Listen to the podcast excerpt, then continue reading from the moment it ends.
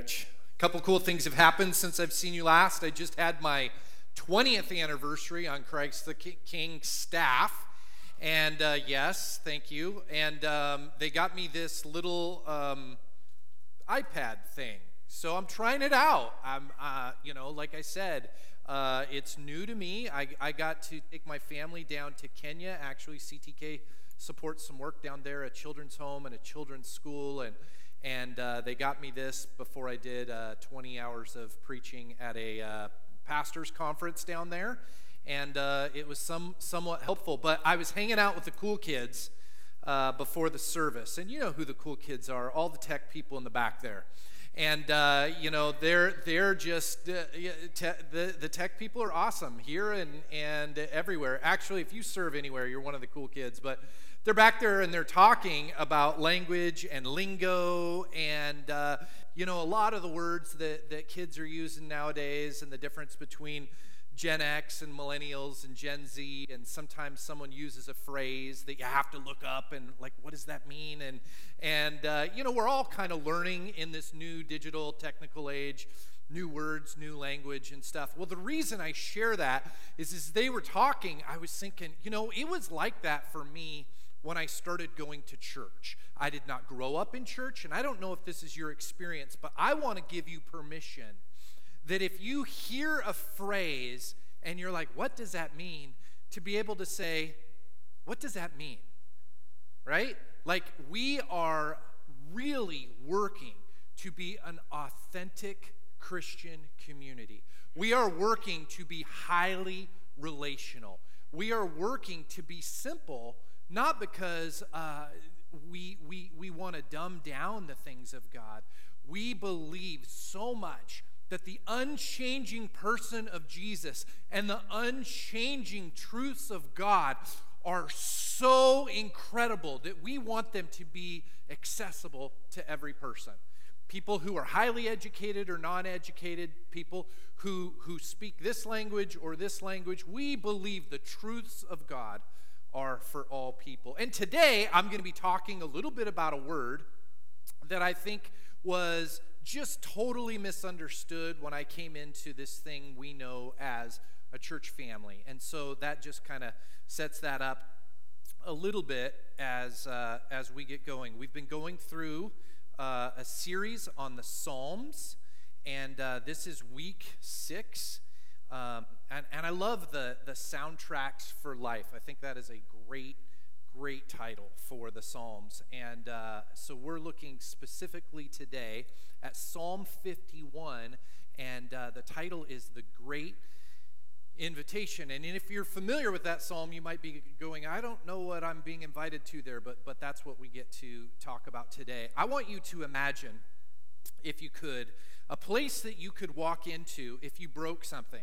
And if you're like me, maybe you break things all the time. I'm uh, a little big and might be a little bit clumsy, but it's okay. My wife loves me, and uh, Jesus loves me, and I'm good. My kids call me dad. So, uh, but they make fun of how much food I spill on my shirt, and I need extra laundry help. Um, and accidentally, every now and then, I might break something or you know, move something that wasn't meant to be moved because I can.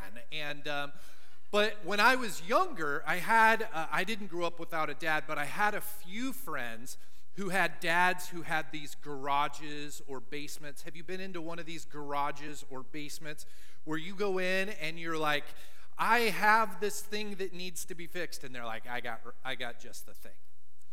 And uh, I want you to imagine a place that you could go where no matter what the problem is, you walk into this like workshop, whether it's a car that broke down or something at the home or some technical little thingy bobber, and you just go in and you know without a doubt that that problem will be fixed. Can you imagine such a place?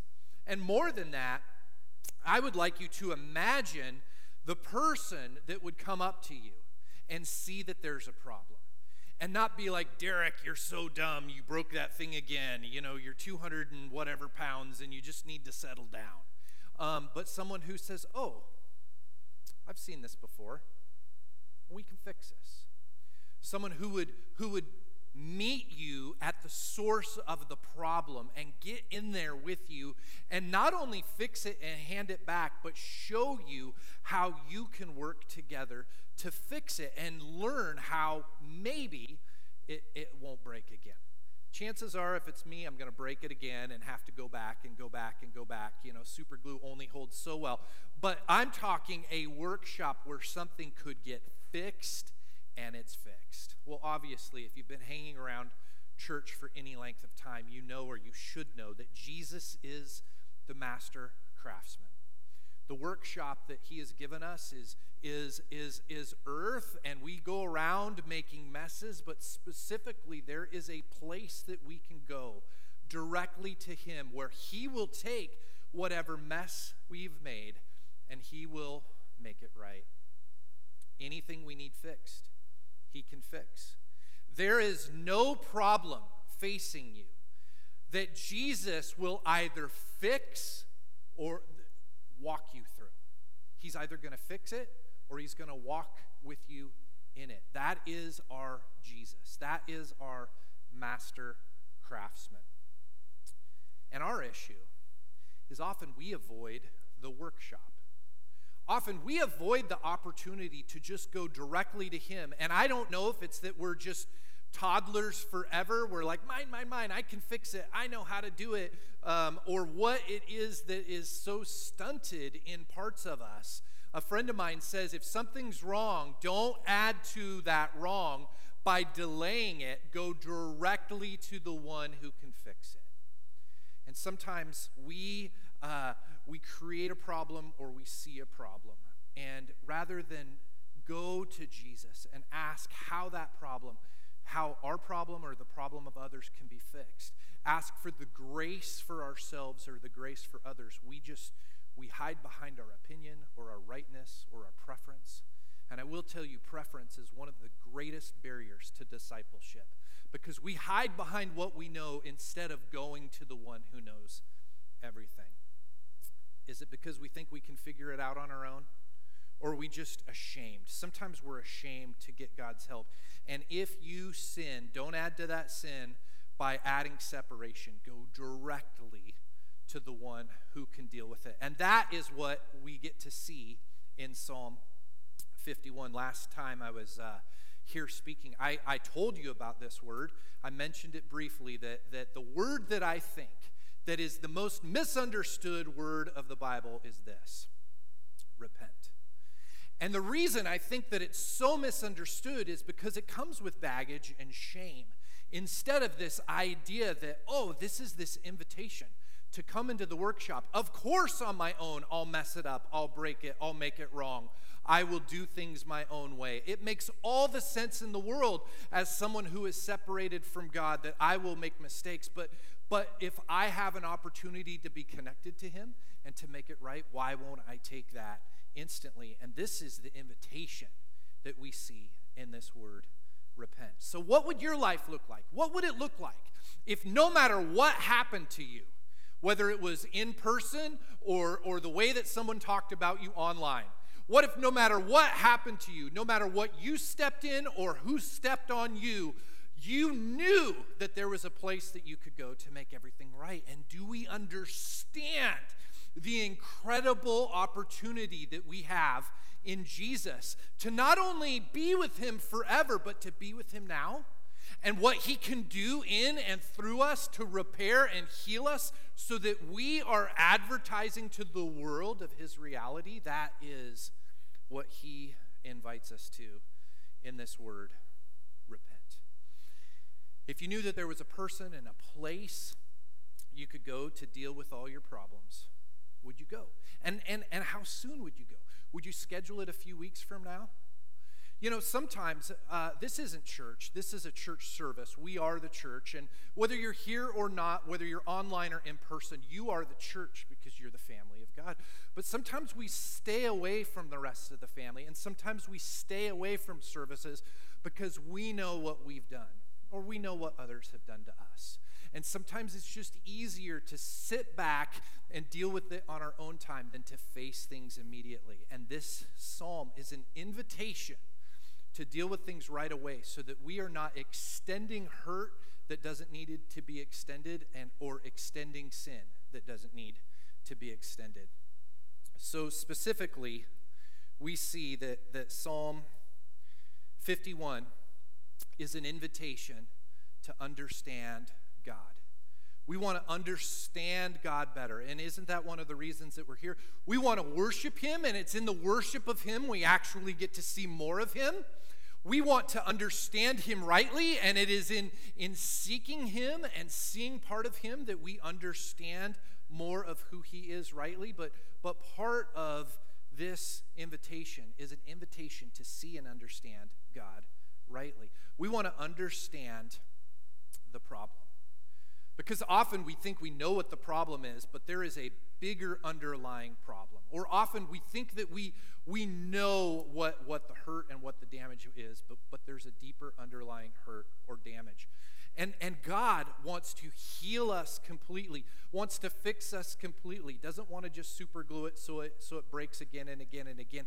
He wants to get into the very fabric of our lives and rework it so it's it's stronger. And a scar is often stronger than it than, than it was than it was before the wound existed. And that is our God. So we want to understand God. We want to rightly see the problem but we also want to understand his solution. And I said his emphatically and intentionally. His solution. Right? We have seen a year and a half of the world shouting at us their solution. And their solution is exhausting. Their solution is divisive. Their solution is opinionated. Their solution is full of fear.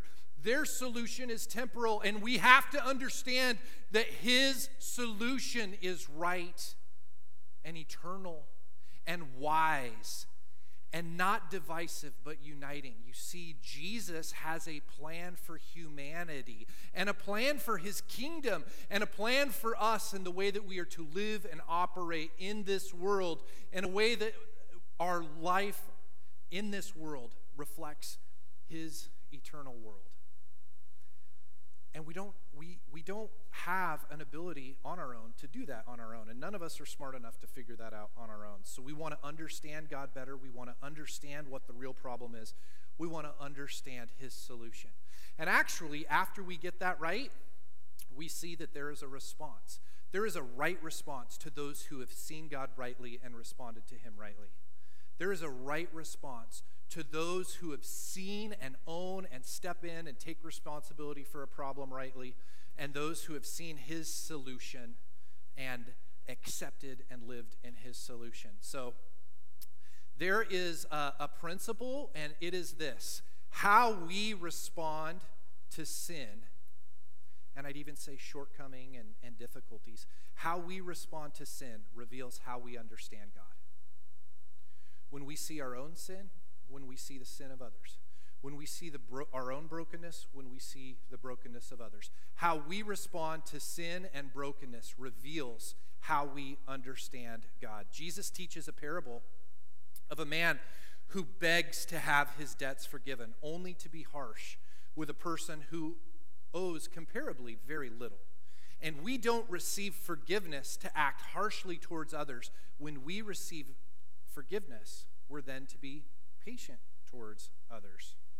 Now, I'm a bit of a uh, social media nut, and um, I'm kind of on all the things. I've got the teenagers, and they're on all the things, and I want to make sure that all the things are, are, are not too far off so that we can kind of find the right balance between what is reality and, and, and, and honestly help navigate and shepherd as a pastor our, our, our digital testimony. I don't know if you've ever thought of that. Like, what's my testimony? And you kind of learn how to share your story in a few minutes. And if you're trapped in an elevator, how would you share your story with others? And uh, if you're alone on an island with somebody, what are you going to tell them about God?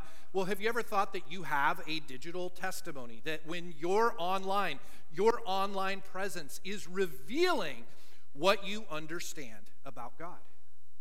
Do you understand that you have been forgiven so that you can forgive others? Or do you think that God handed you a, a, a pair of digital boxing gloves and your job as a believer is to punch out anyone who doesn't believe what you believe, right? See, the reason I'm fascinated with this is because I see people who show up very nicely dressed and very kind on Sundays who aren't that kind in the digital world, right? You have a digital testimony. And I think it's very important that we understand that we have to extend what we receive, or else we haven't really received it. Does that make sense? Does that make sense?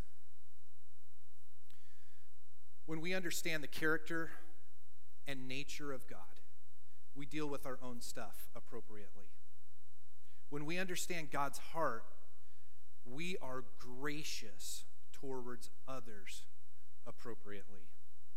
When we understand that there is a process in this thing called life, when we understand that we didn't run immediately into the workshop of God with all of our mistakes, we took time, we did it in our own way, and God was gracious when we were ready to to accept us and to help us when we were finally ready for help. We can't assume that others are not in the same type of process. So when we realize that we've been in a process, we can extend the understanding of process to others because we're made in the image of God. Here's the thing I think we need to understand it's because we're made in the image of God that, that, that we have such a desire for justice and righteousness. You know that?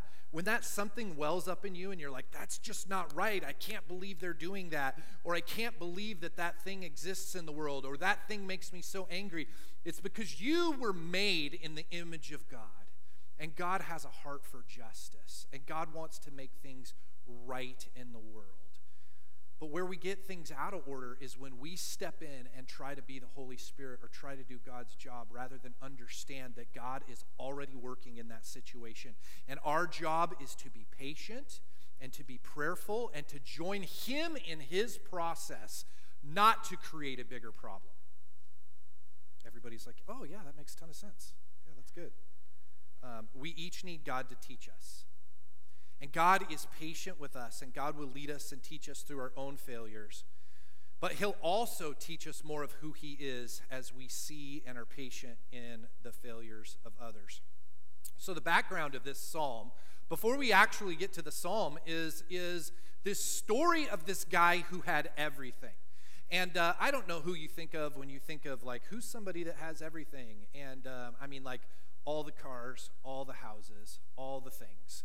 And uh, then there's another guy who lives pretty humbly, and he doesn't have much, but he has one thing that he loves, and that's his wife.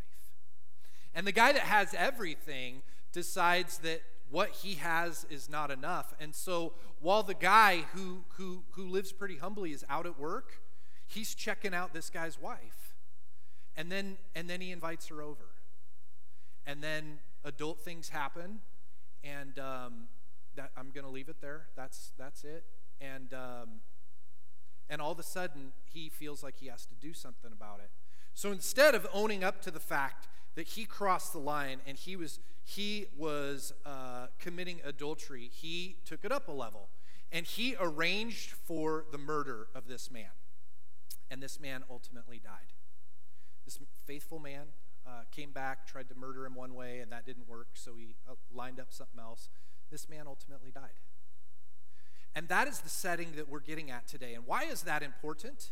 It's important to know that that level of sin can be forgiven.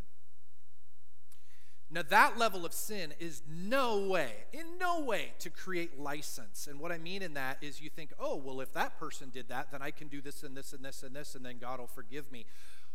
Any sin committed, assuming grace, is, is a total misunderstanding of grace. And any sin committed uh, expecting God to work in a certain way at the end of that sin is manipulating God. And the, if, if this guy who was awful did anything right, he wasn't trying to manipulate the hand of God. He was just being ridiculously selfish and ridiculously sinful. And that's where it starts today. Oh, that's a great story, Derek. That's a great story. And if you've been around the church world for long, you know that this wasn't just a man, this was a king. And it wasn't just a king, it was the king over God's chosen people. And why is that important? Because we can never get uh, so lofty that we become unaware of the own sin in our own lives. We can't say, Look at me, I'm a small group leader. Look at me, I'm one of the cool kids in the tech group. What's up? Uh, all of us, all of us, from the young to the old, are susceptible to this thing called sin. It doesn't go away because you accepted Jesus when you were younger. Temptation is always knocking at your door. And, and, and it's trying to find a way in. And you know why temptation is tempting? Because you want that temptation. Temptation's not, there's not a person here that is being tempted to eat this carpet right now, right? It's not a tempting thing unless that just, unless you're really like interested in eating weird things. I've seen that in videos of that, and that's interesting, but please don't eat this carpet. Um, it was paid for by faithful people here, uh, CTK Ferndale, and uh, we'd like it to say No, but what I mean is, but when something that you want is tempting, we justify it because, like, well, temptation made me do it, or but that thing, or God will understand, or other people, or something like this. This person found themselves tempted and did something horrible, and that's where we find ourselves. And in uh, 2 Samuel 12, um, there's a prophet, so a man who is uh, uh, responsible for calling people to the centrality of God in their community and, and, and even takes time to listen to God and hear, hear unique things, comes in to uh, this person and says, Hey, there's a story. There were two rich men. This is uh, 2 Samuel 12, for those that are reading along at home. Uh, so the Lord sent Nathan the prophet to tell David this story. There were two men in a certain town. One was rich, one was poor. The rich man owned a great many sheep and cattle. The poor man owned nothing but one little lamb, and he bought it. He raised the little lamb, and it grew up with his children. It ate from the man's own plate and drank from his cup. He cuddled it in his arms like a baby daughter. He started an Instagram for this little lamb and got a, got a lot of follows. People loved it. One day, a guest arrived at the home of the rich man. But instead of killing an animal from his own flock or herd, he took the poor man's Instagram lamb and killed it and prepared it for his guests. That account was shut down immediately. David was furious. As surely as the Lord lives, he vowed, any man who would do such a thing deserves to die. He must repay four lambs for the poor man and the one he stole for having no pity. Then Nathan said to David, You are that man. The Lord, the God of Israel, says, I anointed you king of Israel and saved you from the power of Saul. I gave you the master's house. And, and, and if that had not been enough, I would have given you much more. Why then have you despised the word of the Lord and done this horrible deed? For you have murdered your neighbor with the sword. And from this time on, your family will live by the sword because you've despised in taking your neighbor's wife to be your own. You see, um, the king uh, wasn't an exception. The highest authority did not give him permission to do whatever he wanted, and God saw him out. And I need to tell you that one of the greatest gifts for you with your sin is that you get found out. Did you know that? Did you know that that's a gift? Do you know that um, that there is a that there is a quick way and a longer way? There's a hard way and an easier way to get found out. Um, the hard way, and and and usually the longer way, is you don't tell anyone until all of a sudden it comes forth, and it does a lot of damage to you and those you love. Um, the quick way is to have short accounts with people that you know that are friends. And before sin even happens, you share temptation with each other. I'm kind of being tempted about this. And then we pray for each other so that they, we may be healed. That's actually how it's to work in biblical community. hey, you know what? I've, I've been seeing this thing and I've been thinking that maybe I'd compromise on that. Oh man, let's pray. I've been seeing this person and I know that they're not the right person for me, but I've been thinking that maybe, okay, let's pray. That is the quick way. That is the healthy way. That shortcuts a lot of pain and a lot of damage. The hard way is when we think either no one will find me out or I'm okay or God understands. And God, while He is an understanding God, does not make exceptions for anyone for you, for me, for the king of His people, right? And so here He is found out, and it was a gracious thing. And now we get to our psalm. Our psalm is an opportunity where this guy could say, Oh, I, I didn't do that. He could lie. He could, he could justify, Well, it was mine. It's within my kingdom, and everything in the kingdom is mine, but he didn't. He understood and said instantly, I've sinned against God. And I wonder how much like conviction we have around the holiness of. Because we make a big deal about how approachable he is, and he's just my best friend, and I love Jesus. And, and this was one of the phrases when I came into church, and everybody's like, oh, Jesus is my best friend. I'm like, what are you talking about? Like, I don't even get that concept. I don't even know who this Jesus is, let alone how I could, could be friends with him. But there is this casual nature to Jesus that sometimes disrupts the holy nature of our triune, incredible, unending, holy, awesome God. And Father God will not be deceived, right? He doesn't say, Oh, you know my homeboy Jesus, you're good. Sin is sin, and God is holy. And so there is something about encountering the holiness of God that is freeing to us because in His presence we see all the things that are just not quite and we can justify those things, or we can say, God, here they are. I lay everything at your feet. That's another phrase. I lay everything at the feet of Jesus. What are you talking about? What does that mean? Ask people. Let's talk. Let's engage. Let's be a biblical community. But, but to say, God, everything I have is yours is an incredible thing. It's actually freedom. And one of the confusing things about freedom and slavery is we actually confuse the two.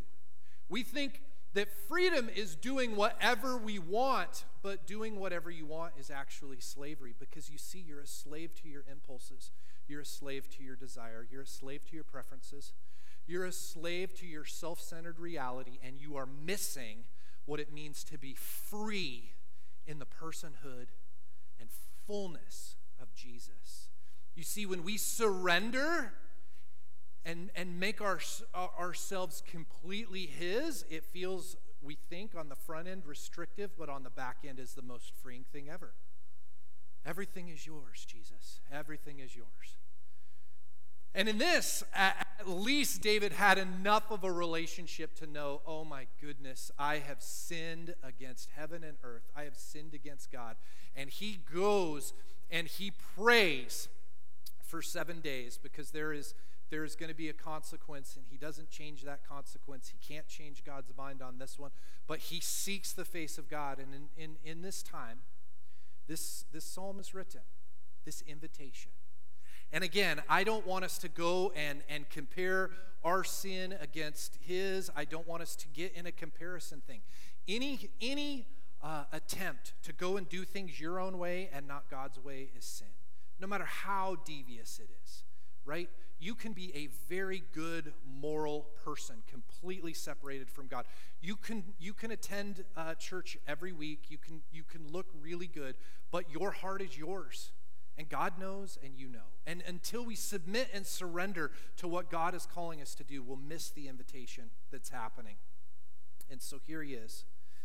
Verse 1, he says, Have mercy on me, O God, according to your unfailing love I said the first thing that we would want is an understanding of who God is. And He understands that God is a God of unfailing love. He understands that God is a merciful God. Do you understand that? Because if you understand that, then there's no excuse for shame. When you've done something wrong, you understand that God is a God who will extend mercy. God is a God that will show you unfailing love. Does it mean that He will dismiss what you did? No. Does it mean that He will remove your consequences? No. But it does mean that He will be with you and He will respond accordingly. And David prays, according to your great compassion. I know that you are a God of great compassion. Do you know God is a compassionate God? Blot out my transgressions. So basically, would you remove my mistakes? Would you remove uh, the things that I've done? Wash away, verse 2, my iniquity, my brokenness, and cleanse me from my sin. So, to understand God rightly is to know that He is merciful and loving and that He is compassionate and that He is able. And if we don't understand that, we're not going into the workshop. And see, that's the thing that kept me away from God so long is I had projected things on God that were untrue of Him. Or culturally, I'd seen or understood that God was so uppity, uppity, and that He was going to throw lightning bolts if I admitted what I'd done wrong, instead of understand that He wants me to be aware of my sin, and then He can uh, deal with it appropriately. So we need to understand who God is, but we also need to understand what our problem is. Verse 3 understanding our problem. For I know my transgressions and my sin is always before me. Against you and you only have I sinned and done what is evil in your sight. So you are right, God, you're right in your verdict and justified when you judge. Surely I was sinful at birth from the time my mother conceived me. Yet you desired faithfulness even in the womb. You taught me wisdom in the secret place. So we start seeing that, that David is not saying, The devil made me do it. He's not blaming situation. He said, It's in me. Surely I'm evil. I was born in, into this world, and that's what it means born into sin. I was born into a, a world of brokenness, and I need the redemption that only you can provide. But we also need to understand the solution. And we see this in verse 7. Cleanse me, Lord. And here it says with hyssop uh, which is a it's a shrub or um, uh, they, they would use it in ceremonial cleansing. Um, it had had a little bit of an aroma to it. Um, and I will be clean. Wash me, and I'll be whiter than snow. Let me hear joy and gladness. Let the bones that you have crushed rejoice. What is the solution? That God would, would crush and then release the crushing.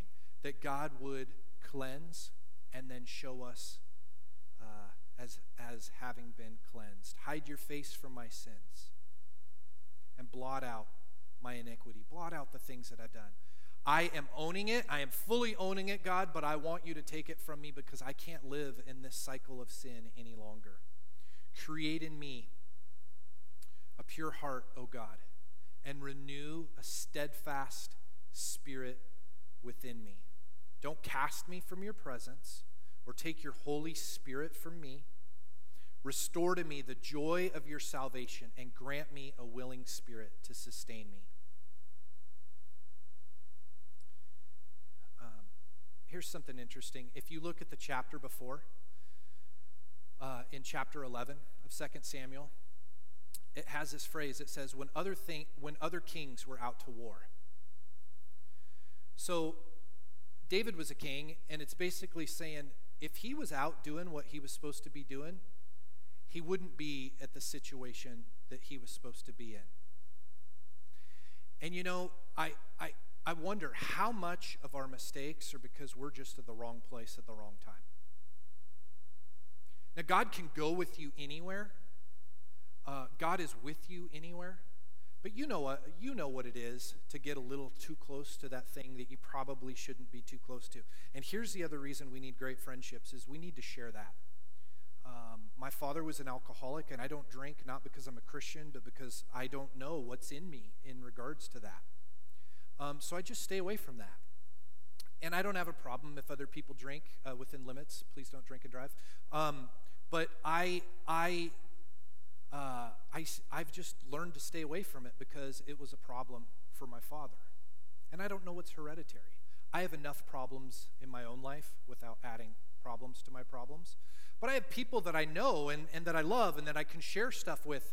And we need to have people that we know and love and share stuff with. And sometimes we just need to stay away from the areas that uh, we might not need to be in. I had a friend who, who, who would go and play pool. And um, I actually took my wife out to play pool for one of our first dates, and she whipped up on me. And I'm like, I got to marry this woman. And um, she's been whipping up on me ever since in pool. Um, just kidding. So she's not here this morning, but hi, if you're watching online, I love you, sweetie. Um, but but for him, when he went to play pool, it was sin. It got him into some patterns and some ways of thinking, and um, and he just let us know, I, I I I can't go play pool with you guys. It's that's not where I need to be. We don't need to be legalistic about this. We need to understand what are the barriers of our freedom. And if you're walking in freedom, stay within the bounds of freedom. Don't walk outside of freedom to get enslaved by something else. That's what it means. So if everyone else is sleeping, maybe you should be sleeping.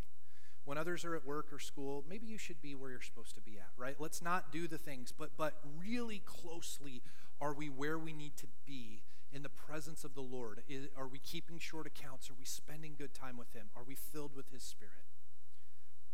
And then we see the response, the right response in verse 13. Then I'll teach transgressors your ways so that sinners will turn back to you. You see, our forgiveness is to model forgiveness. Our access to God is to show access to God. Our healing is to show God's healing. Um, I'm going to pray now, and um, I'm going to ask that God would show us more of who He is, that He would help us understand our problem and His solution, and then, and then that we would be people of a right response. So, will you pray with me?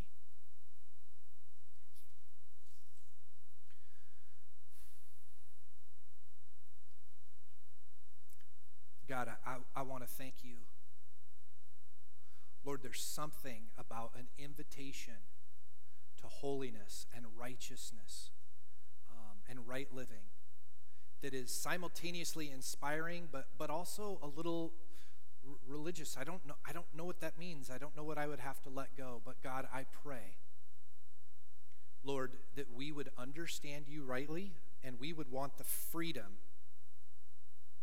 that only you provide. God, I, um, I don't know what problems are represented by people in this room, but I tell people all the time sin is boring. And I promise every person in this room, whatever you've done, you can come and tell God, and God will yawn. You have not committed a sin that He goes, oh my gosh, I've never seen that before. Or, oh wow, that, that seems so exciting. Every sin that you've committed is boring compared to the fullness of life in Jesus.